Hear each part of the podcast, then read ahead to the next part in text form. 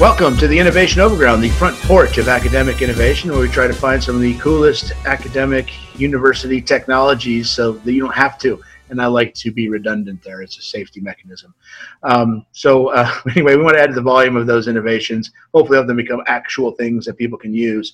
Thank you for joining us. My name is Charlie Litton. I'm joined by Tyler Scher, PhD, science wizard, and at an undisclosed location somewhere near Ganymede. How's it going, Tyler? Can you hear me through subspace channels? Hey, good. Good, Charlie. Yeah. Yeah, yeah. Okay. I threw the family into a ghost van, and we are we're on the move. I got just enough time to record this, and we got to hit the road again. Sounds great. You're, you're coming through uh, five by one. All right. Also with us is Joe Runge, Dr. Law Dog, Entrepreneur Werewolf, Mr. Mustache. How are you? I'm very well. How are you today, Charlie? I feel really good. Thanks for asking. I think this is a lot of energy. I'm liking this. You know, we should always do it this way. We should always put Tyler someplace we know not where and just see what happens. It's a good place for him.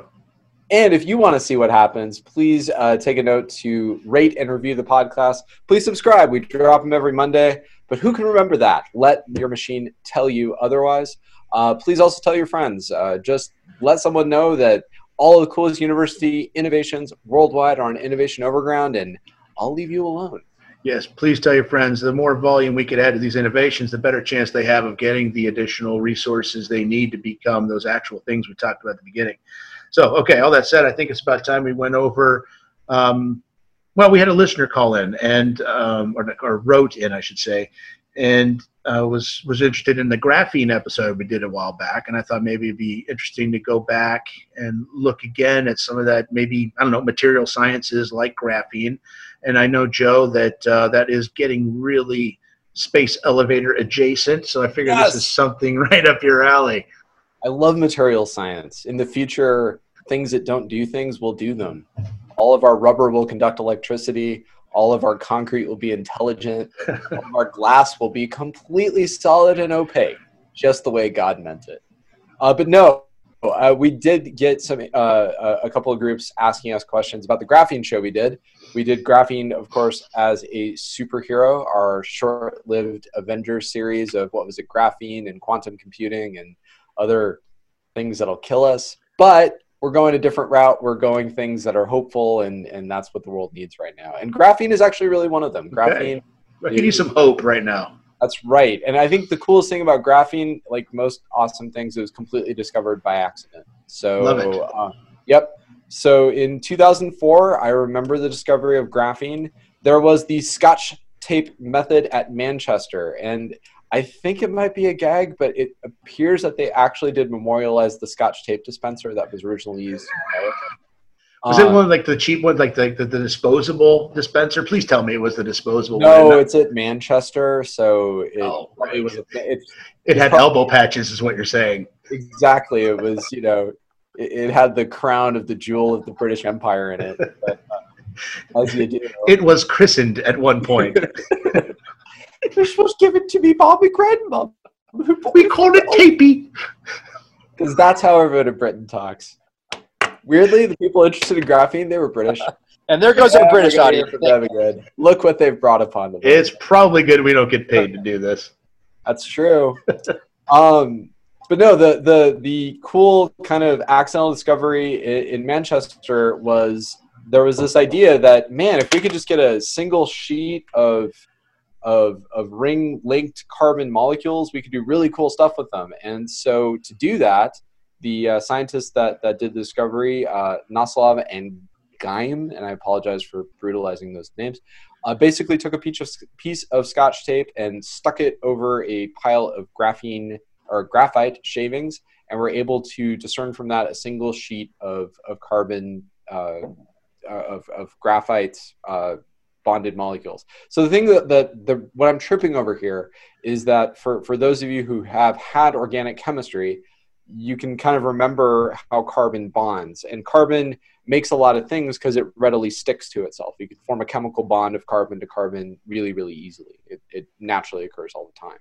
And so when you get a single sheet of single carbon, promiscuous. It is. It's only promiscuous with itself, though which we can't keep talking about. But um, the the carbon that sticks to itself and forms that single sheet, that material has all these really impressive properties that are almost counterintuitive.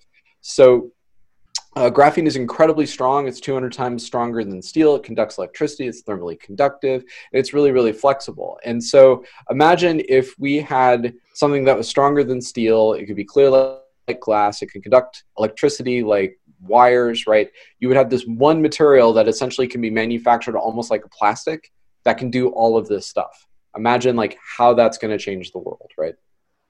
That sounds amazing. Let's do it. Right. And so right now there's huge efforts to figure out how to produce more and more graph or more and more graphene. And you know, because just the scotch tape method ain't going to get it done. That's going to be too labor intensive. And so right now what you get are these rolled sheets of graphene. Can't really scale that up. Right. And, and sort of scale production. And that's definitely something we can talk about in, in the future. But I just get stuck on the really cool things that graphene can do and sort of the, the types of stuff that, that it could uh, potentially enable. And so Go ahead, Troy. Uh, so manufacturing is that the big hangup? The well, scaled up manufacturing so, process. So unlike other advanced nanomaterial or other advanced materials, uh, production of graphene is actually scaling. So if you look at how it was originally produced, um, there are actual companies that are producing larger scales of, of graphene. You're not seeing it produced like concrete yet. You're certainly not seeing it produced like plastics, but it's enough where if you're a researcher doing research with graphene, you're not probably making your own, you're buying it from a supplier. And that's a big difference than some of the other advanced materials that we'll talk about, which are way more exotic and more difficult to produce. But the thing that's really interesting about graphene for me right now is there are applications for it. Like, I mean, we talked in the previous show about things that are clear and really solid. So we talked about having, you know, glass that would also be a smart display that's also bulletproof, right? I mean, that's pretty cool. But there are some more interesting ideas with it that I had never really thought of that are, I don't know, a little bit more um, that that open up some different doors. And one of the things that I didn't really appreciate was the field of photonics. Um, so photon, we, we talked briefly about quantum computers and how we're kind of reaching the end of how efficient we can make uh, computers that work by pushing around electrons. But there are also computational systems that move light around. And I, am really lucky. I live in a very 80s fabulous uh, subdivision in, in beautiful Omaha, Nebraska. And when I was a kid in the 1980s, I remember the Sprint like pin drop. Do you remember that? The ad?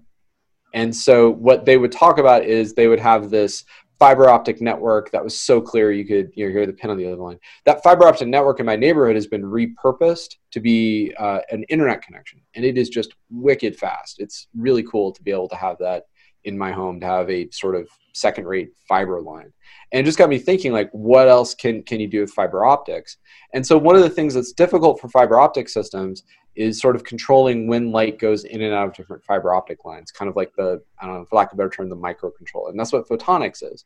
And like everything else, graphene has a solution. And so we found a really cool invention that came out of the University of, Colorado, University of California, uh, which is it's a graphene optical modulator. And so what that means is it can direct the way in which light flows, almost like a, a, light processor. And the way that this thing is made is you have two impossibly thin layers of graphene with sort of a nanoscale oxide spacer. So imagine you have a donut of metal that's between these two different sheets of graphene. And you can modify the graphene to change the flow of the, the light particles. Now, like that would make optical networks like my fiber wire system, that would make that dramatically more efficient. Like right now, it's very 1980s. It's just a big glass tube that goes through my backyard and, and plugs into my house. But right now, getting fiber to everyone's house is really complicated, right? There's not a lot of places in the country where you can sort of build those fiber networks. And part of that's because there's just not a lot of them and they don't have all the parts kind of ready made in factories able to go probably be a long time before there's graphene essentially building those but in the future when everyone's running on fiber wires and no one thinks something of it part of that's going to be because they have these components as well. But the thing that's really interesting about them you can also have neural networks. And i was a huge star trek the next generation nerd when i was in elementary or middle school I remember uh, Lieutenant Commander Data had a positronic brain. I know positrons aren't photons, but he had a neural network that didn't run on electricity. And it got me thinking that you could use these for neural networks. So they do actually really cool uh, discussion of advanced computer systems that you could make using uh, optical modulators. And uh, one of them are uh, uh, photonic neural networks. And so you could build more advanced artificial intelligence uh, not using sort of conventional computer systems, but using um, photonic computer systems.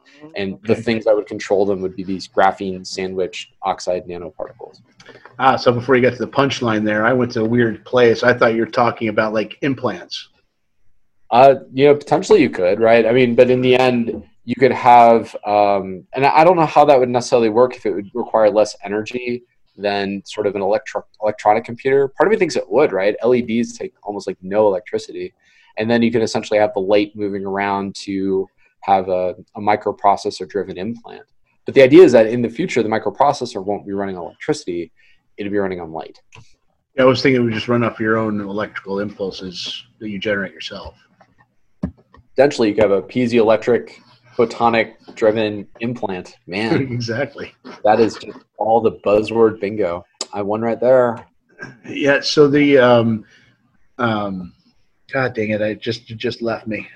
Um, I think what you meant was what about graphene rubber composites, right? Oh yeah, let's do that. Yeah, so uh, you know I, I, like to class things up. California is great, but you know they, they don't have as much Ivy as Princeton. And uh, out of the uh, out of Princeton, uh, they have a method for creating rubber graphene composites. And this is a bit more like the original show that we did uh, with, with, a bit of a twist. And so, what they've essentially invented are a way to disperse graphene sheets in a uniform way throughout like polymers and stuff. And they're really into like rubber. And apparently, there's a whole field of, of graphene clay, which I don't even know what you would do with that. But I guess that'd be electroconductive, thermoconductive clay or something. You make pots and, and, like pencil holders and cups for grandma. That's true. You could make like a you could make a, a, a pinch pot for your mom, yeah. which also serves as the uh, touch screen for your iPad. yeah, Mother's Day gifts. That's what it's for. That's right. So this Mother's Day gift would be formed out of injection molded rubber with dispersed sheets of, of graphene throughout it. And this goes back to one of the things that's really interesting. Even though they conduct electricity or they conduct heat like metal, they are non um, ferrous. They are, are, are metal invisible. So um, I don't know why, but the movie Total Recall keeps coming up. Remember the scene when he's like sneak? Because we're all young and hip people. Um, but the original one where he's trying to sneak the firearm into the, the the space station and he has to like walk through the the thing that looks at his like bones or whatever. Yeah. they find it. Yeah. So if that gun had been made out of graphene, because I don't know, apparently in the near future they didn't think of that, it wouldn't have shown up because there's no metal in it, right? Even though it has all the inherent properties of metal. And they make like a really uh, they, they show a lot of data in the patent application about how when you run it through like advanced metal detectors, things like uh, NMR um, and other sort of X-ray crystallography, the the graphene is is totally non-graphite. It's it's not metallic at all. It's just the rubber. So you weren't kidding about having conductive rubber.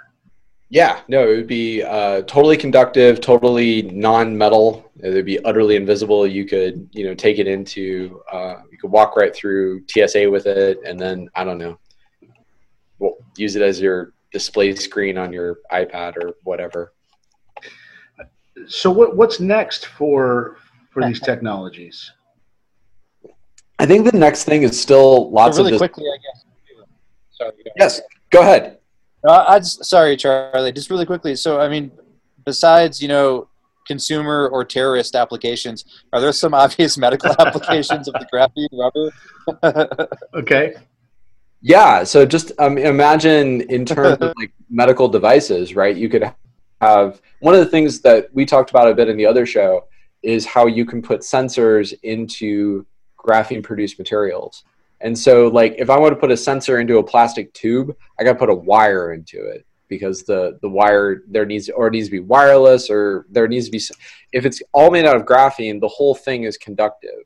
So you could essentially embed the whole thing with just tons and tons of sensors, and they'd be able to do it. So like that's a really good point, Tyler. And this actually probably even a better application than conductive rubber would be rubber that could be essentially filled with all types of sensors.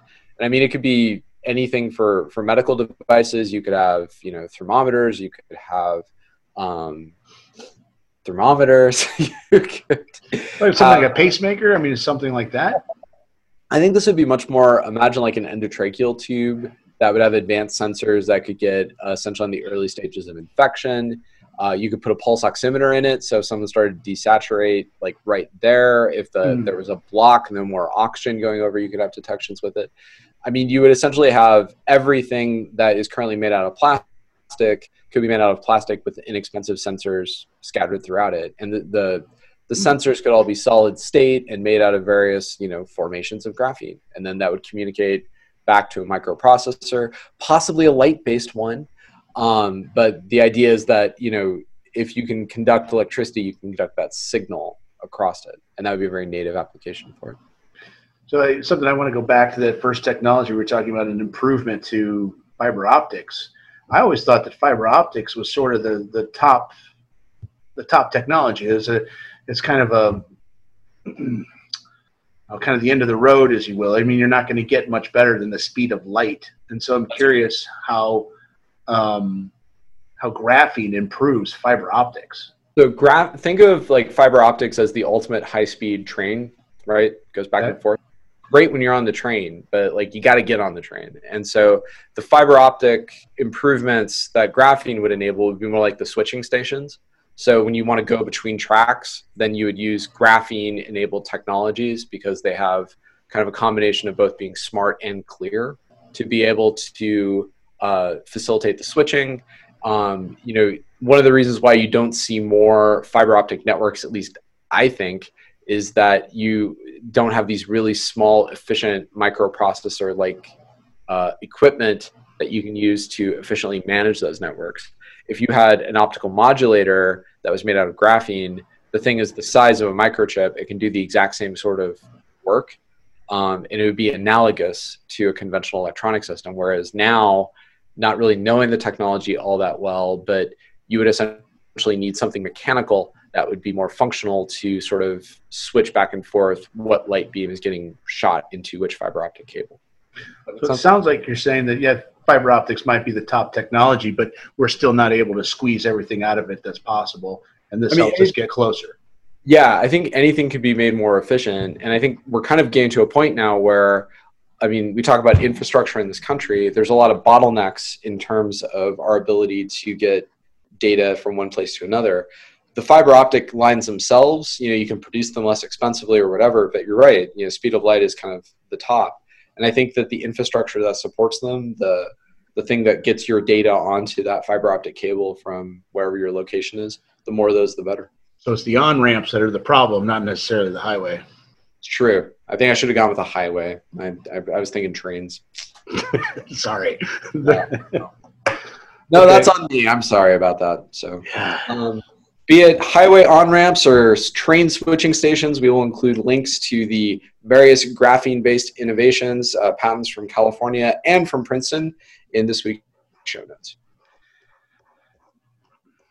Yes, we'll get all those links up for you. Um, so I think it's about time to come to ground. I do want to thank our sponsors, UNeMed, the Technology Transfer Commercialization Office for the University of Nebraska.